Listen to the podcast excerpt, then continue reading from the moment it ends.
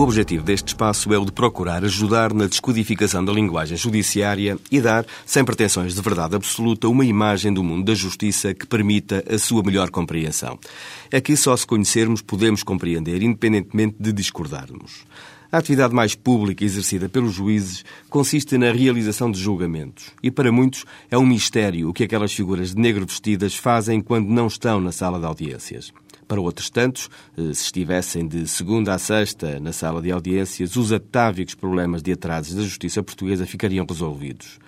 Ora, convém não esquecer que, depois de fazer um julgamento, impõe-se não só refletir sobre a prova produzida, mas também fazer as sentenças, motivando e explicando o porquê de se darem como provados uns factos e não outros e aplicando as leis vigentes ao que provado tenha resultado.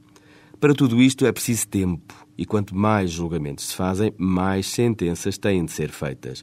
Aqui sublinho-se Portugal é um dos países do mundo em que mais se motivam e fundamentam as decisões, o que é indiscutivelmente uma mais-valia, mas que o legislador bem podia temperar um pouco a bem de uma maior produtividade e eficiência do sistema, sem postergar as necessidades de fundamentação que a Constituição exige. Por exemplo, bastaria, em casos mais simples, deixar a fundamentação para as situações em que fosse interposto recurso. Isto para deixar o tempo livre para a realização de muitos mais julgamentos.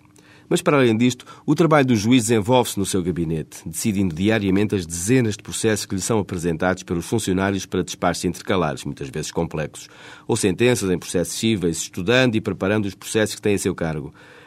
E que dizer das inúmeras diligências a que tem de presidir, como os interrogatórios arguídos de detidos, os processos sumários ou as diligências em tribunais de família, nas quais é necessário, em conjunto com os pais desavindos, encontrar pontos de acordo a bem de uma criança que tem de ser protegida. São muitas as queixas daqueles que recorrem aos tribunais e não veem os seus casos resolvidos no prazo que tinham como razoável. Com exceção de casos patológicos, que acabam sempre por originar processos disciplinares e chegam a ter como desfecho aposentações compulsíveis, este é o dia a dia de um juiz. Creio poder dizer, sem exageros, que dentro dos ritmos particulares de cada um, com as leis processuais vigentes, dificilmente seria possível que nos tribunais portugueses fizessem mais julgamentos ou terminassem processos mais rapidamente. Mas é sempre mais fácil atribuir culpas a alguém.